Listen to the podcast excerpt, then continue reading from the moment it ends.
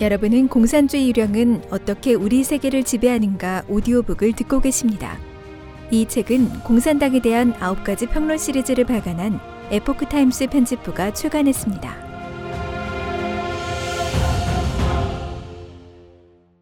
제 8장 정치편 우리 국가에 재앙을 안기다. 머릿말 오늘날의 세계는 정치 개념이 거의 모든 것을 포괄한다. 정책 하나, 법령 하나, 정치 사건 하나, 정치 스캔들 하나가 사회 여론을 뒤흔들 수 있고 국가 수반을 뽑는 대선은 전 세계 이목을 끌 수도 있다. 사람들은 대부분 공산당 국가에서 실행하는 것만 공산 정치라고 여기고 심지어 공산당 국가마저 이미 공산주의를 포기했다고 생각한다. 공산주의 배후의 유령은 다른 형식으로 세상에 나타날 수 있지만 사람들은 전혀 모른다. 공산주의 유령이 이 세상에 나타나는 형식은 다양하다. 공산주의, 사회주의, 자유주의, 진보주의 등의 모든 그런 형식에 포함된다. 자세히 관찰해 보면 공산주의 양령이 이미 우리 세계를 지배하고 있음을 알 수 있다. 표면적으로 보면 자유세계가 공산주의의 해악을 확실히 알고 있는 것 같지만 공산당 선언이 발표된 지 170여 년이 지난 오늘날 의도적이든 아니든 각국 정부는 마르크스의 주장을 보편적으로 수용하고 있다. 그 실상을 알면 경악할 정도다. 자유세계의 등대로서 공산주의를 사악으로 간주하는 미국에서조차 2016년 대선 때 사회주의자임을 자처하는 대통령 후보가 나타나 권좌에 오를 뻔했다. 그리고 미국 젊은이 가운데 절반 가까이가 사회주의에 호감을 갖는 것으로 밝혀졌다. 또한 유럽에서는 사회주의가 이미 크게 성행하고 있다. 유럽의 한 정치인은 현재 사회주의는 민주주의와 법치주의, 그리고 복지국가 제도를 결합한 형태다. 따라서 나는 유럽 국민의 절대 다수가 이것을 지지한다고 생각한다. 만약 영국의 토리당이 감히 영국의 국민건강 서비스를 건드린다면 기필코 참소당하는 결말을 보게 될 것이라고 했다. 공산국가에서 악령은 국가 정권을 직접 통제하고 정부 기구를 이용해 폭력으로 인민을 사륙하고 강제로 전통 문화와 도덕을 파괴하고 정교 수련자를 박해함으로써 결국 인류를 말살하려는 그들의 궁극적인 목적에 도달한다. 비록 동유럽 공산주의 정권이 해체되긴 했지만 공산주의 사상은 결코 깨끗이 제거되지 않았다. 수십 년간 냉전을 치르고 간첩 활동을 하고 공산주의 이데올로기를 침투시킨 데 힘입어 공산주의 악령은 실질적으로 유럽 전역에서 창궐하고 있다. 서방에서 공산주의 악령은 국가 정권을 직접 장악하려고 했지만 실현하지 못했다. 그러나 그것은 간판만 바꾼 사회주의 정책을 적극 추진하고 법을 변이시키고 폭력을 선동하고 도덕을 변이시키고 사회를 어지럽힘으로써 결국 서방 세계를 악마로 변질시키고 인류를 말살하려는 그들의 최종 목적에 도달하려 한다. 자유사회에서 점하는 미국의 중요성의 기초에 이번 편에서는 미국을 중점적으로 다루고자 한다. 1. 공산주의 정치가 서방을 지배하다. 공산주의 정치는 공산당 국가의 정치에만 국한하지 않는다. 이 책에서 거듭 강조하는 것은 공산주의는 악령으로서 초자연적인 힘을 가지고 있으며 나쁜 사상을 가진 사람과 무지하고 쉽게 믿는 사람들을 인간 세상의 대리인으로 삼아 그것의 목표를 추진한다.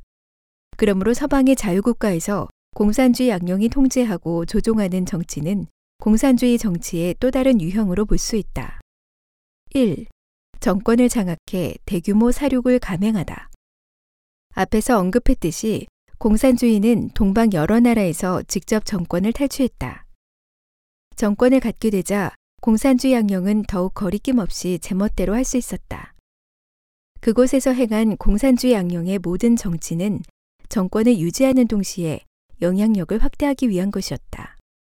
민중학살, 공산당 내부 투쟁과 숙청, 그리고 외부 세계에 대한 기만과 침투 등이 그것이다.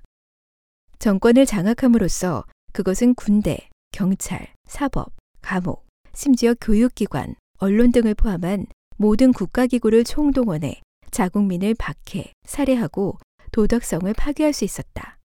소련의 악명 높은 굴라크 강제 수용소, 소련 공산당 내부의 정치적 대숙청, 중국 공산당 내부의 이른바 10차 정치 노선 내부 투쟁과 역대 정치 운동 과정에서 발생한 학살, 특히 중국 공산당 우두머리 장쩌민이 국가재정 4분의 1 이상을 들여 810 수련생을 박해한 만행 등은 모두 공산 독재 통제 하에서 벌어졌다. 그 모든 것이 폭력 정권을 유지하고 인류를 파멸시키기 위해 자행됐다. 공산당원들은 정권 탈취가 공산주의 정치의 핵심 문제임을 잘 안다. 공산주의 창시자 마르크스와 엥게스는 파리 코민의 교훈을 총결할 때 프롤레타리아 독재 정권 수립을 강조했다. 레닌도 이를 잘 알고 있었으므로 가장 먼저 폭력으로 소비에트 공산 독재 정권을 수립했다. 스탈린과 마오쩌둥도 모든 정치적 수단과 수법, 즉 음모, 양모, 총과 펜, 사륙과 기만 등을 이용해 폭력으로 정권을 탈취하고 유지했다. 그들이 자유자재로 사륙과 변이를 자행할 수 있었던 것은 정권을 장악했기 때문이다. 2. 사회주의 이념이 유럽과 미국에서 성행하다. 유럽에서 사회주의 사조와 정책이 크게 성행한 것은 사실이지만 미국은 특수한 국가로서 사정이 좀 달랐다. 19세기 말 20세기 초에 유럽이 공산주의 운동에 열광할 때 미국에서는 사회주의 활동이 극히 제한적이었다. 1906년 독일학자 베르너 존바르트는 미국에 왜 사회주의가 없는가 라는 글에서 그 이유를 탐구했다. 하지만 그 모든 것은 이제 거대한 변화가 발생했다. 2016년 미국의 한 좌파 정당 대통령 후보가 경선 중에 사회주의 이념을 공개적으로 언급했다. 공산당의 언어 체계에서 사회주의는 단지 공산주의의 초기 단계에 불과하다. 쥐가 길을 건너면 모든 사람이 때려잡으라고 소리치는 것처럼 미국인들은 대부분 원래 공산주의를 경멸한다. 이 후보도 솔직하게 이 점을 인정하며 많은 사람이 사회주의란 단어를 들으면 매우 매우 긴장한다는 것을 나도 안다고 했다. 하지만 그는 사회주의 이념을 도입하겠다는 뜻을 숨기지 않았다. 그런데 이 후보가 선두주자 두 명 가운데 한 명이 되리라고는 아무도 예상하지 못했다. 2016년 경선 막바지 여론조사에 따르면 주요 좌파 정당 당원 가운데 56%가 사회주의를 긍정적으로 평가했다. 이러한 추세는 이미 2011년 퓨 리서치 센터 조사에서도 나타났다. 30세 미만의 미국인 가운데 사회주의를 긍정적으로 보는 사람은 49%, 자본주의를 긍정적으로 평가하는 사람은 47%로 나타났다. 이것은 전반적인 사회의식의 좌경화, 좌파의 사회주의 고취, 그리고 젊은 세대의 이해 부족과 밀접한 관계가 있다. 사실 현재 서양인들이 사회주의에 품는 환상은 100년 전에 중국, 소련 등의 순진한 젊은이가 품었던 그것과 매우 흡사하다. 젊은 세대는 자기 민족의 역사, 문화, 전통에 대한 이해가 부족한 데다 사회주의에 저항할 능력이 없어 역사상 수많은 사람이 공산주의에 쉽게 속아 넘어간 양상이 되풀이되고 있다. 마르크스의 핵심 사상인 필요에 따라 분배한다는 말은 젊은이들을 현혹하는 기만성을 갖추고 있다. 그들은 북유럽 국가들처럼 고복지 사회주의 생활을 누릴 수 있다는 환상을 품고 있다. 사실 이런 국가의 고복지 제도는 이미 각종 사회 문제를 초래했다. 그러나 복지제도 자체를 근본적으로 바꾸려는 사람이 있다면 고복지에 익숙한 사람들은 반드시 일어나서 그를 낙선시킬 것이다.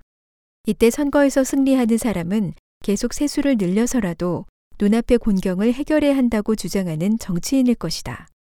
경제학자 밀턴 프리드먼이 자유보다 결과의 평등을 중시하는 사회는 평등도 자유도 모두 잃게 된다. 이처럼 종종 목표는 숭고하지만 결과는 실망스러운 것이다. 라고 지적한 것과 똑같다. 고복지 사회주의를 통해 끊임없이 정부의 영향력을 확대하고 선거를 이용해 국민을 노예로 만드는데 이것은 공산주의 양령의 수법 중 하나다. 일단 전 세계 국가들이 모두 사회주의 국가가 된다면 지금의 북유럽 모델이 민주에서 독재로 가는 것은 시간 문제일 뿐이다.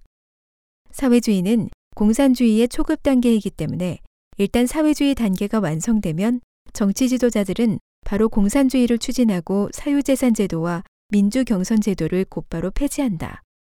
그리고 국가는 신속하게 독재로 나아가고 복지제도는 폭정의 굴레로 변모할 것이다. 3. 서방의 정당, 의회, 정부, 대법원에 침투하다. 서방 국가에는 미국의 삼권 분립 제도처럼 익숙한 민주 제도가 있어서 동방 국가에서처럼 공산주의 악령이 직접 정권을 장악하기가 쉽지 않다. 그래서 그들은 서방 국가의 정당이나 의회 등을 장악하는 우회 정책을 써서 간접적으로 서방 국가를 지배하려는 간계를 부린다. 미국은 양당을 중심으로 하는 다당제 국가다. 공산주의가 미국 정치계의 주류로 진입하려면 반드시 양당 가운데 한 당을 통제해야 한다. 정당을 장악하고 나면 의회를 통제하고 정부와 법원을 통제하는 단계로 나아간다. 공산주의 악령이 침투한 미국의 상황을 통해 사태의 심각성을 엿볼 수 있다. 미국에서 좌파 정당은 줄곧 저소득층과 고소득층의 대립을 부추겨 표를 쟁취하는 동시에 이민자, 동성애자, 여성, 소수민족과 같은 취약계층을 포섭해 좌파 정당의 표밭을 구축한다. 또한 그들은 표를 얻기 위해 공산주의 이념을 선동하고 인간의 기본 도리와 신이 정한 도덕 규범을 포기하도록 온갖 술수를 부린다. 심지어 죄를 범한 불법 이민자까지 비호하면서 그들을 좌파 정당의 플랫폼으로 만든다. 좌파 정당을 줄곧 지지해온 한 억만장자는 대선을 비롯한 각종 선거에 출마한 좌파 후보들에게 거액을 후원했고 좌파 정당 인사들이 워싱턴 정계와 국가기구에 진출하는데도 힘을 보탰다. 심지어 그는 선거 관련 업무를 책임지는 주무장관 인선에도 개입해 특정 인사를 대대적으로 지원했다. 불법 이민자들이 미국에서 범죄를 저질렀을 때 몇몇 좌파 관료는 그들을 비호했고 이민자를 보호하는 도시 또한 그들을 제재하기 어렵게 했다. 전임 좌파 대통령은 집권 당시 불법 이민자 500만 명의 신분을 합법화하려다 대법원에서 계류돼 무산된 바 있다. 좌파 정당은 불법 이민자에게 투표권을 부여하려고 무척 노력했다. 그 동기는 결코 불법 이민자나 사회 대중의 이익을 위해서가 아니라 표를 더 많이 얻기 위함이었다. 2017년 9월 12일 미국 동부의 한 도시에서는 미국 국민이 아닌 사람을 지방선거 투표에 참여시키는 의안을 표결에 붙였는데 결과는 4대 3이었다. 비록 6표를 얻지 못해 통과되지는 않았지만 이러한 추세가 미국의 앞날에 미칠 잠재적인 영향 때문에 언론의 관심을 많이 끌었다. 이 의안은 시민회에도 영주권 소지자, 학생 비자나 취업 비자 소지자, 심지어 미등록 거주자까지 투표에 참여할 수 있도록 명시했다. 공산주의 양령의 통제하에 있는 좌파 정당이 이렇듯 정권을 장악하기 위해 갖은 수단을 다 씀으로써 미국의 앞날을 어둡게 했다. 4. 미국 좌파 정당이 사회주의 정책을 추진하다. 학자들은 연구를 통해 전임 대통령 지지단체 중 상당수가 사회주의 조직과 밀접하게 연관돼 있음을 발견했다. 과거 좌파 정부가 공산주의자와 사회주의자에게 심각하게 침투당했기 때문이다. 전임 좌파 대통령은 신마르크스주의자 솔 알린스키의 제자다. 그는 집권 후 마오쩌둥파의 브레인을 등용해 전 국민 건강보험을 대대적으로 추진했는데 심지어 보험에 가입하지 않으면 벌금을 부과했다. 그와 동시에 마리화나와 동성애를 합법화하고 트랜스젠더에게도 입대를 허용하는 법령을 공포했다. 좌파가 장악한 캘리포니아 주의회에서는 일부 좌파 의원들이 공산주의자가 정치에 참여하는 것을 금지하는 법을 폐지하려 했다. 그러나 이 시도는 베트남계의 강력한 반대로 무산됐다. 이 정부가 제정한 어떤 정책은 심지어 인간의 윤리를 파괴하는 것이었다. 2016년 당시 대통령은 트랜스젠더 화장실법, 즉 트랜스젠더가 성별을 자신이 선택해 화장실에 들어갈 수 있도록 허용하는 행정명령에 서명했다. 이 법이 시행됨으로써 성징이 남자일지라도 본인이 여자라고 인정하면 여자 화장실에 들어갈 수 있게 됐다. 그뿐만 아니라 이 법은 전국의 모든 공립학교에 적용됐고 거부한 주에는 연방 보조금이 중단됐다. 2. 사교적 정교 합일은 공산주의 정치의 특징. 수천 년을 이어온 인류의 주요 정치 체제는 군주제였다. 오랜 세월 동안 신은 군주에게 인간 사회를 통치할 권리를 부여했다. 군주의 권력은 신이 주었고 황제나 국왕은 신과 인간 사이를 소통하는 신성한 역할을 맡았다. 오늘날 많은 국가가 모두 민주제를 실행하고 있다. 실제로 민주주의는 국민이 통치하는 것이 아니라 국민이 선출한 대표자가 통치하는 제도다. 예를 들면 국민이 대통령을 선출하는 과정은 민주적이지만 일단 선출되고 나면 대통령이 국민을 대신해 정치, 경제, 군사, 외교 등을 포함한 많은 결정을 내릴 권리를 갖는다. 민주제가 반드시 좋은 사람을 선출한다는 보장은 없다. 사회 도덕이 전반적으로 미끄러져 내려갔을 때 선출된 사람은 대부분 허풍을 치고 선동을 하고 권세에 빌붙는데 능한 사람일 수 있는데 이런 자는 오히려 국가에 해를 입힐 뿐이다. 만약 민주제가 신이 규정한 도덕에 구속받지 않는다면 민주제의 폐단은 바로 나타날 것이고 선동과 조작으로 얼룩진 폭도 정치는 사회를 분열과 혼란으로 몰아갈 것이다. 우리는 여기서 어떤 정치 체제가 좋고 나쁜지를 구체적으로 분석할 생각은 없다. 도덕이야말로 사회 안정의 초석이고 민주화 법치는 사회 운영의 한 방식에 불과하다는 점을 지적할 뿐이다. 1. 중국 공산당의 사교적 정교 합일 공산주의의 지도를 받는 중국 공산당 정권은 일종의 사교적인 정교 합일 정치 체제를 실행하고 있다. 그것은 사교 이데올로기로 사람의 사상을 통일하고 도덕을 파괴하며 범죄 집단 방식으로 사회를 통제한다.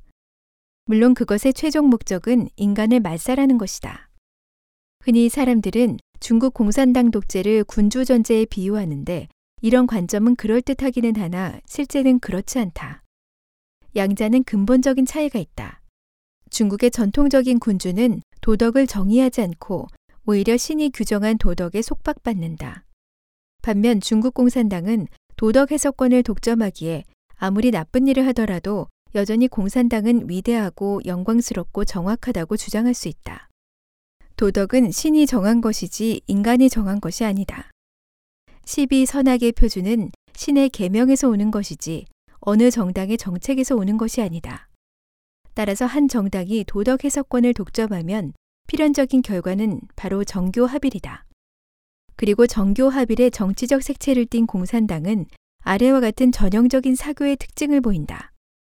공산당은 마르크스를 정신적인 하느님으로 받들고 마르크스주의를 우주의 진리로 삼는다. 아울러 소위 공산주의의 인간 천국으로 당원들을 유혹해 평생 그것을 위해 분투하게 한다.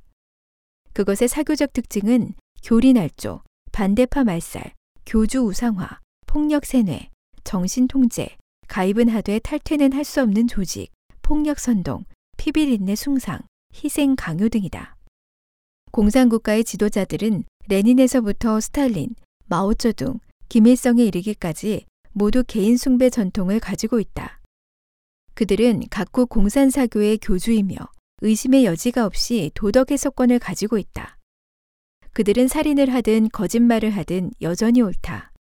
왜냐하면 그들은 그 출발점이 숭고한 목적을 위한 것이라고 해석하거나 헤아릴 수 없을 만큼 심오한 큰 바둑을 두는 것이라고 설명할 수 있기 때문이다. 이런 나라의 국민들은 어쩔 수 없이 자신의 도덕적 판단을 포기해야 하고 어쩔 수 없이 당을 따라 거짓말을 하고 악행을 저질러야 하므로 심적 정신적으로 온갖 상처를 입는다.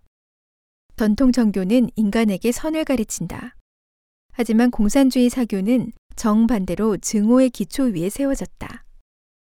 공산당도 사랑을 말하지만 그 사랑은 증오의 바탕을 두고 있다. 예를 들면 프롤레타리아가 계급적 우애가 있는 이유는 그들 공동의적인 자본가를 상대해야 하기 때문이다. 중국에서 애국심을 표현하는 방식은 미국, 프랑스, 일본, 한국, 대만을 증오하고 해외에서 나라를 위한 일념으로 공산당을 비평하는 사람을 증오하는 것이다. 2.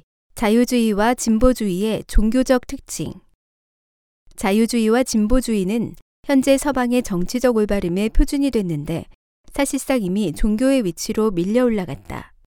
역사상 서양 좌파는 각기 다른 시기에 서로 다른 용어를 사용했다. 스스로를 자유주의 혹은 진보주의라고 불렀던 때도 있지만 양자의 핵심 이념에는 뚜렷한 차이가 없다.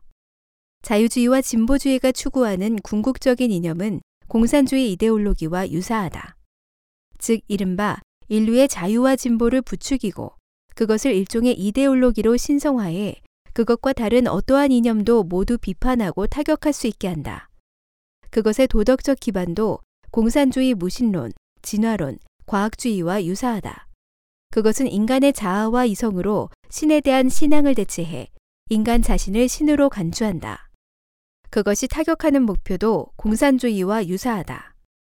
사회 문제를 현행 제도, 즉 자본주의 제도의 불공정함이나 결함 탓으로 돌리고 기존의 제도를 전복하거나 바꾸려고 한다. 그것의 수단도 공산주의와 유사하다. 그들은 자신들의 목적이 숭고해서 어떤 수단을 쓰더라도 합리적이라고 여긴다.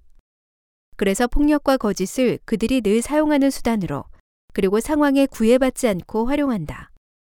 자유주의와 진보주의의 준 종교적 특징과 그 발단이 된 역사 배경은 갈라놓을 수 없다. 18세기 이래 과학의 진보는 인간의 자신감을 크게 강화해 일종의 진보관을 형성했다. 진보 사상을 개척한 프랑스 철학자 콩도르세는 그의 대표작 인간 정신의 진보에 관한 역사적 개요에서 이성은 인류를 행복과 도덕, 선의 길로 인도할 것이라고 했다. 이에 따라 진보 사상은 갈수록 교만해져서 인간의 이성을 신단에 밀어 올리기 시작했다. 진보주의 사상은 인간의 이성과 양심을 조물주와 갈라놓게 했을 뿐만 아니라 한 걸음 더 나아가 인간은 조물주를 통해 구원받을 필요가 없다고 여겼다. 따라서 자신의 이성과 양심에 의거해 탐욕, 공포, 질투 등 사악한 생각을 제거하면 결국 인간 세상에서 천국을 세울 수 있으므로 신은 일고의 가치도 없다고 생각했다. 19세기 프랑스 정치가이자 예술평론가인 쥐 카스타나리가 한 말에서 진보주의의 전형적이고 교만한 심리 상태를 알 수 있다. 내가 추방된 신의 정원 옆에 새로운 에덴 동산을 세우겠다. 그 입구에 나는 진보를 세울 것이다. 그리고 나는 그의 손에 불타는 검을 쥐어줄 것이고 그는 신에게 말할 것이다. 당신은 여기에 들어올 수 없어. 그래서 인간은 인간의 사회를 만들기 시작했다. 사람이 일단 이런 생각을 갖게 되면 인류의 운명을 장악하고 인류의 미래를 조종할 수 있다는 환상을 불러일으킬 수 있다. 다시 말해서 사람이 하느님의 역할을 맡으면 하느님이 없는 유토피아, 인간 천국을 창건할 수 있다는 것인데 이는 사실 공산주의 사고방식과 일맥상통한다. 바로 하늘을 대신해서 정의를 실천하려고 하는 이런 어리석은 열정은 인간 사회에서 일파만파로 피비린내를 몰고 올 것이 분명하다. 3. 이 시대 자유주의와 진보주의는 공산주의 새로운 변종. 1. 고전 자유주의에 대한 이 시대 자유주의의 반란. 고전 자유주의는 정치적으로 개인의 자유로운 권리에서 출발해 이펀으로 왕권과 정보 권력을 제한할 것을 요구했는데 목적은 개인의 자유를 보장하는 데 있다. 개인 권리는 하늘이 부여한 것이고 정부는 국민과 계약을 맺고 세운 것이기 때문에 그들의 직책은 오직 국민을 보호하는 데 국한한다. 정교 분리의 목적은 정부가 국민의 사상과 신앙을 간섭할 수 없도록 하는 것이다. 이 시대 자유주의는 사실상 공산주의가 자유라는 이름을 앞세워 고전 자유주의의 침투에 반란을 일으킨 것이다. 한 방면으로는 극단적 개인주의를 강조해 인간의 욕망을 극도로 방종하고 어떠한 도덕과 규칙도 지키지 않는다. 다른 한 방면으로는 기회의 평등이 아닌 결과의 평등을 강조한다. 예를 들면 다음과 같다. 부의 재분배 문제에서 그들은 납세자의 권리보다는 수혜자의 수요에 중점을 둔다. 각종 차별 정책을 시정할 때 그들은 부당한 대우를 받은 피해자의 입장에 설 뿐 정책이 바뀜으로써 피해를 보게 될 사람의 입장은 무시한다. 법적인 방면에서 그들은 무고한 사람이 처벌받을 수도 있다는 이유로 범죄자에 대한 처벌의 필요성을 무시한다. 교육 방면에서 그들은 학습 능력이 낮고 소외된 가정의 아이들을 배려해야 한다는 이유로 자질이 뛰어난 학생들의 발전을 고려하지 않는다. 음란 출판물 단속 방면에서 그들은 표현의 자유를 구실로 도덕적으로 타락한 출판물에 대한 제재 조치를 취소한다. 정치와 종교를 분리하는 방면에서 그들은 신앙의 자유보다 신앙이 없는 자유를 강조한다. 이 시대 자유주의의 핵심은 실제로 이미 자유에서 평등으로 조용히 진화했지만 평등주의로 불리기는 원치 않는다. 그러면 사람들이 공산주의의 본질을 바로 알아차릴 수 있기 때문이다. 고전 자유주의의 관용은 본래 미덕이지만 공산주의 악령은 이 시대 자유주의를 이용해 관용을 변이된 도덕을 실현하는 수단으로 삼았다. 고전 자유주의를 선도한 존 로크는 자신의 저서 관용에 관한 시론에서 종교적 관용과 정교 분리 개념에 관해 논술했다. 그가 가리키는 관용은 주로 정권을 장악한 정부가 개인의 신앙에 베푸는 관용이다. 천국으로 통하는 진리의 길에 대한 개인의 믿음이 옳은지 그른지를 판정하는 권한은 신에게 있다.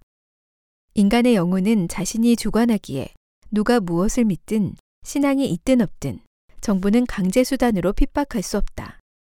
이 시대 자유주의는 관용의 진정한 목적을 망각한 채 관용을 가치 평가를 하지 않는 것과 동일시함으로써 소위 가치 중립이라는 정치 개념을 발전시켰다. 즉 모든 가치를 평가하지 않고 똑같이 대한다는 것이다. 결국 가치 중립은 좋고 나쁨, 죄악과 미덕을 똑같이 취급하는 것인데 이것은 사실상 보편적 가치를 부정하고 뒤집는 것이다. 그것은 그럴싸한 용어로 악령에게 문을 열어주고 자유라는 기치를 내걸고 도덕과 전통을 반대하는 행위를 합리화했다. 동성애의 상징인 무지개 깃발은 소위 가치 중립을 형상화한 것이다.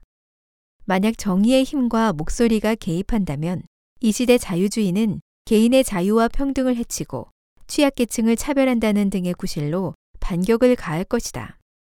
이 시대 자유주의는 성별조차 뒤섞어 분간할 수 없게 했다.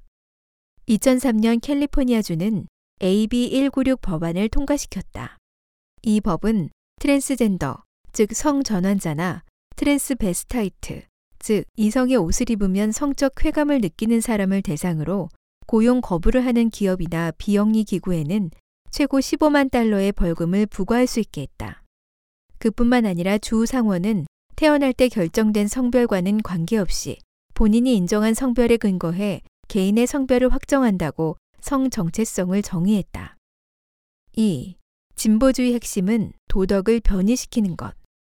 다윈의 진화론이 사회 분야에서 직접적으로 파고든 결과 이 시대 진보주의 사상은 진보라는 명분으로 전통 도덕을 끊임없이 변이시켰다. 인류는 전통 가치관의 지도하에 자신의 이성, 지혜, 노력 등을 통해 자신의 상황을 개선하는 동시에 사회 문명을 발전시켰다. 이것은 문제될 게 없다. 19세기 말 20세기 초에 이미 미국의 진보 시대가 나타난 적이 있다. 정부의 일부 개혁 조치로 경제와 사회 발전 과정에서 생긴 폐단을 바로잡았다는 점에서 긍정적인 의의가 있다.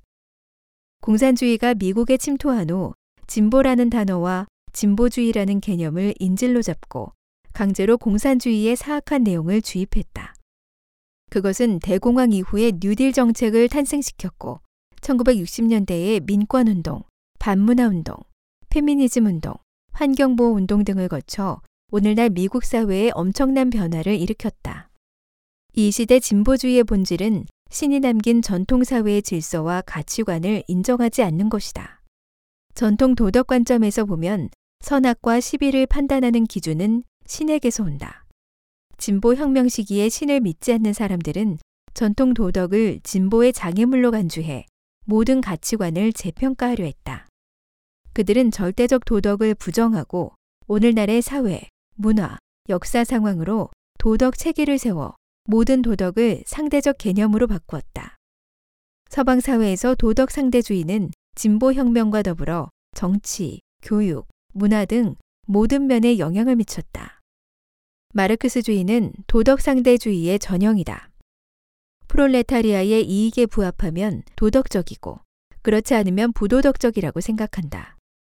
도덕이 프롤레타리아를 단속하는 것이 아니라 프롤레타리아 독재 정권의 무기가 됐다. 둘 사이에 일부 유사성이 있다. 따라서 공산주의가 진보주의를 인질로 잡는 것이 마치 이치에 맞는 것 같아 사람들은 경각심을 가지지 못했다. 오늘날까지도 공산주의는 서방에서 여전히 진보주의 기치를 내걸고 노골적으로 사기를 치고 있다. 3. 사회주의를 지향하는 자유주의와 진보주의. 요약하면 자유주의와 진보주의는 미국 헌법과 건국의 근본 및 전통 가치관에 위배된다. 그것의 본질은 전통 신앙과 도덕의 가치, 그리고 기존의 서방 사회 제도를 바꾸는 것, 실제로는 파괴하는 것이다. 즉 서방에서 진보 혁명의 목표와 결과는 바로 자본주의 사회 내부에서 사회주의와 공산주의를 실현하는 것이다. 공산당 선언에서 마르크스는 자본주의를 소멸하는 10가지 조치를 열거했다.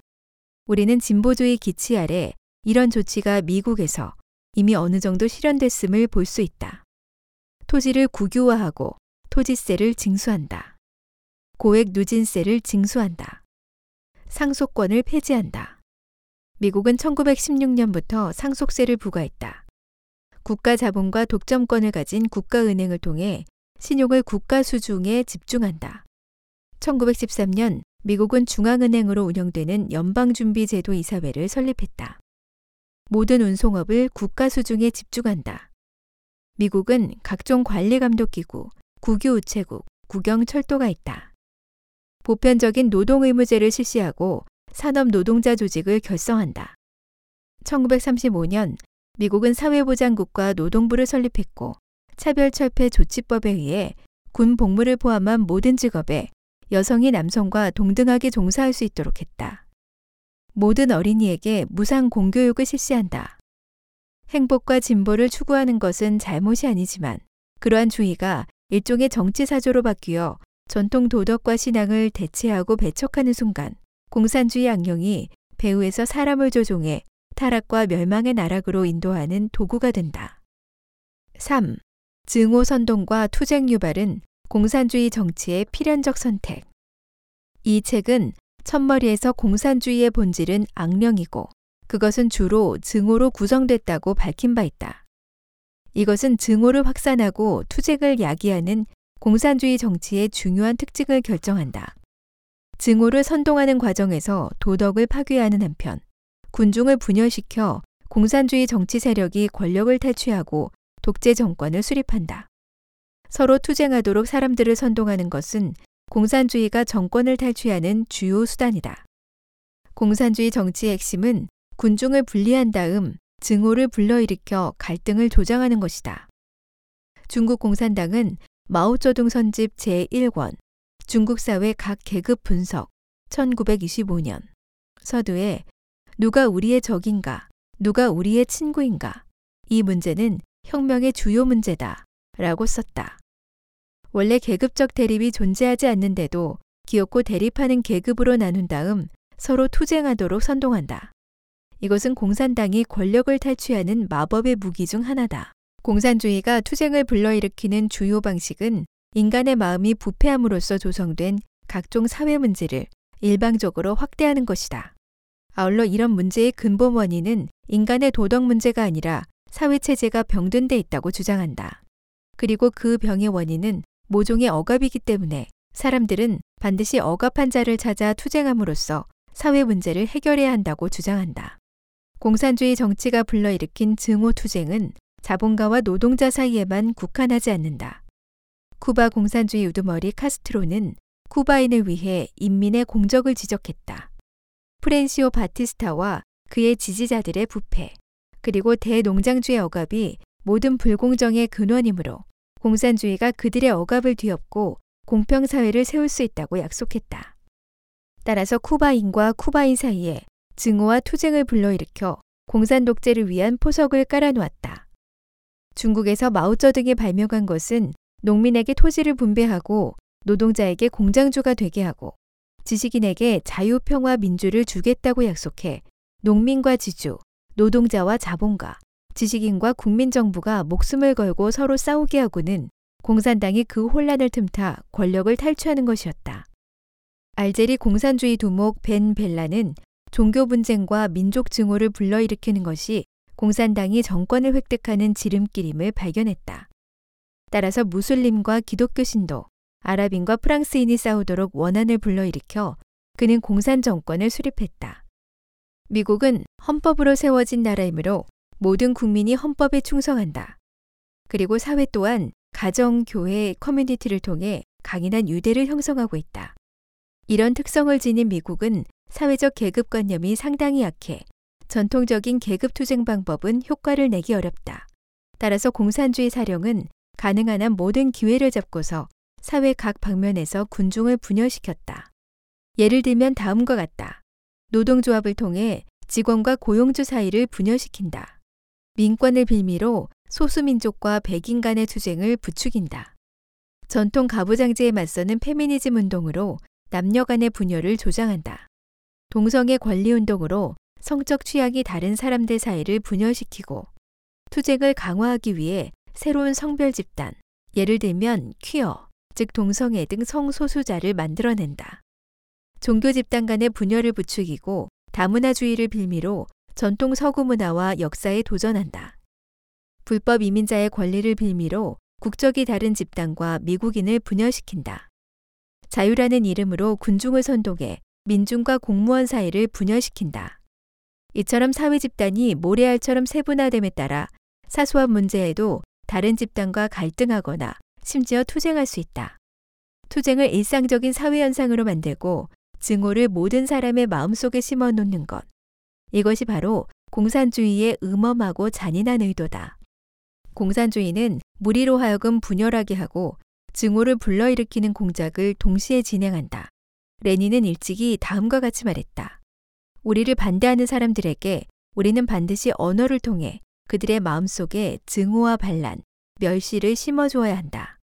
공산주의 악령이 현대 서방에서 쓰는 정치 술책은 모든 기회를 포착하고 각종 형식의 사회 정의를 이용해 증오를 선동하고 충돌을 끊임없이 확대하는 것이다. 1935년 미국 뉴욕 할렘의 흑인 거주 구역에서 폭동이 일어났다. 흑인 어린이가 가게에서 물건을 훔치다가 구타로 숨졌다는 오보가 발단이 됐다. 미국 공산당은 이를 빌미로 즉시 흑인 민중을 동원해 대규모 시위를 벌였다. 당시 워싱턴 DC에서 대규모 시위를 조직한 미국 공산당원 레너드 패터슨은 미국 공산당에서 탈퇴한 후 자신이 조직의 명령을 받고 시위를 벌였다고 고백했다. 1931년 흑인 소년 9명이 백인 소녀 2명을 강간한 스카츠보로 소년 사건은 미국 흑인과 백인 사이에 심각한 대립을 불러일으켰다. 미국 공산당은 즉시 이 사건을 이용해 흑인을 지지하는 공적인 배역을 맡아 흑인들이 항의에 나설 것을 호소하고 추종자를 대거 끌어모았다. 뒷날 좌파 대통령의 멘토가 된 프랭크 마셜 데이비스도 바로 이를 계기로 공산당에 가입했다. 미국 학자 폴 캥고르 박사에 따르면 이 사건에서 미국 공산당의 목적은 단지 미국 흑인을 많이 끌어모으는 데 있는 것이 아니라 각종 자유주의자와 진보주의자 및 형형색색의 사회 정의 투사들을 공산당에 가입시키는 것이었고 더욱 중요한 목적은 이런 부정적인 일면을 부각해 미국을 불공정한 인종차별 국가로 매도하고 오직 공산주의와 극좌파 이상주의만이 미국을 사학에서 그리고 국민을 억압하는 병적인 상태의 시스템에서 구해낼 수 있다고 선전하는 것이었다. 이 시대 미국의 대규모 사회 충돌과 폭동 중 상당수는 공산주의 단체가 부채질한 것임을 어렵지 않게 알 수 있다. 1992년 LA의 흑인 로드니 킹이 음주운전으로 백인 경찰에 체포돼 구타당하는 영상이 방영됐다. 사건 판결 후 시위대가 흩어지려고 할 때 갑자기 누군가가 금속 광고판으로 지나가는 차를 부수는 바람에 평화로웠던 시위는 신속하게 대규모 폭동 사태로 번졌다. 이 폭동에 공산당원이 참여했느냐는 질문을 받은 LA 경찰서장 셔먼 블록은 의심의 여지가 없다. 그런 사람들이 그 와중에 불을 지르고 부수고 약탈했다고 했다. 난동이 며칠간 계속되는 동안 캠퍼스와 거리 곳곳에서 미국 혁명 공산당, 사회주의 노동당, 진보 노동당, 미국 공산당 등 각종 공산주의 단체가 배포한 전단을 볼 수 있었다. 그 중 한 장에는 로드니 킹의 판결에 복수한다. 전사들이여 총구를 돌려라. 군인과 노동자는 연합해 일어나라. 고 쓰여 있었다. LA의 한 경찰은 판결이 발표되기도 전에 이 망할 놈들이 전단을 배포했다고 폭로했다. 레닌은 일찍부터 공산당원들에게 난동, 시위, 거리 전투, 독립적인 혁명 대오는 대중봉기의 발전 단계라고 교육했다. 한때 미국 공산당원이었던 레너드 패터슨도 공산당원들의 전문적인 훈련 과정을 폭로했다. 공산당원들은 레닌이 지시한 방법에 따라 충돌 중에 부채질을 해서 시위를 폭력 난동으로 바꾸고 최후에는 거리 전투로 발전시킨다. 심지어 충돌이 없는 상황에서도 서슴지 않고 일부러 충돌을 만들어낸다. 오늘날 서방 사회에서 난동과 폭력을 선동하는 단체로 Indivisible, 반파시스트, 가부장제를 멈춰라, 흑인 목숨도 소중하다, 파시즘 거부 등을 들 수 있는데 비록 명칭은 달라도 실제로는 모두 공산당 당원이나 공산주의 동조자들이다. 급진적이고 폭력적인 반파시스트 단체는 각종 공산주의 변종 단체 혹은 공산당 동조인으로 구성됐다. 예를 들면 무정부주의자, 사회주의자, 공산주의자와 자유주의, 사회민주주의 등이다. 반파시스트 단체는 미국 혁명공산당 위원장이 창설했다. 실제로는 좌파 급진단체로서 여러 차례 대규모 시위 활동을 조직했고, 목적은 2016년 대선 결과를 뒤집는 것이었다. 그들은 언론 자유라는 깃발을 내걸고 서방 사회에서 끊임없이 각종 투쟁을 불러일으켰다. 그들의 진정한 취지를 이해하려면 1956년 국회 보고서에서 밝힌 미국 공산당이 조직원들에게 보낸 지시를 보면 알 수 있다. 최전선 조직은 반드시 우리를 비난하는 사람들에게 지속적으로 치욕을 주고 먹칠하고 폄하해야 한다. 만약 반대자가 너무 성가시다면 그들에게 파시스트나 나치 또는 반유대인이라는 꼬리표를 붙여라. 끊임없이 반대자에게 악명 높은 꼬리표를 달아라. 끊임없이 반복하면 대중의 마음속에서 진실이 된다.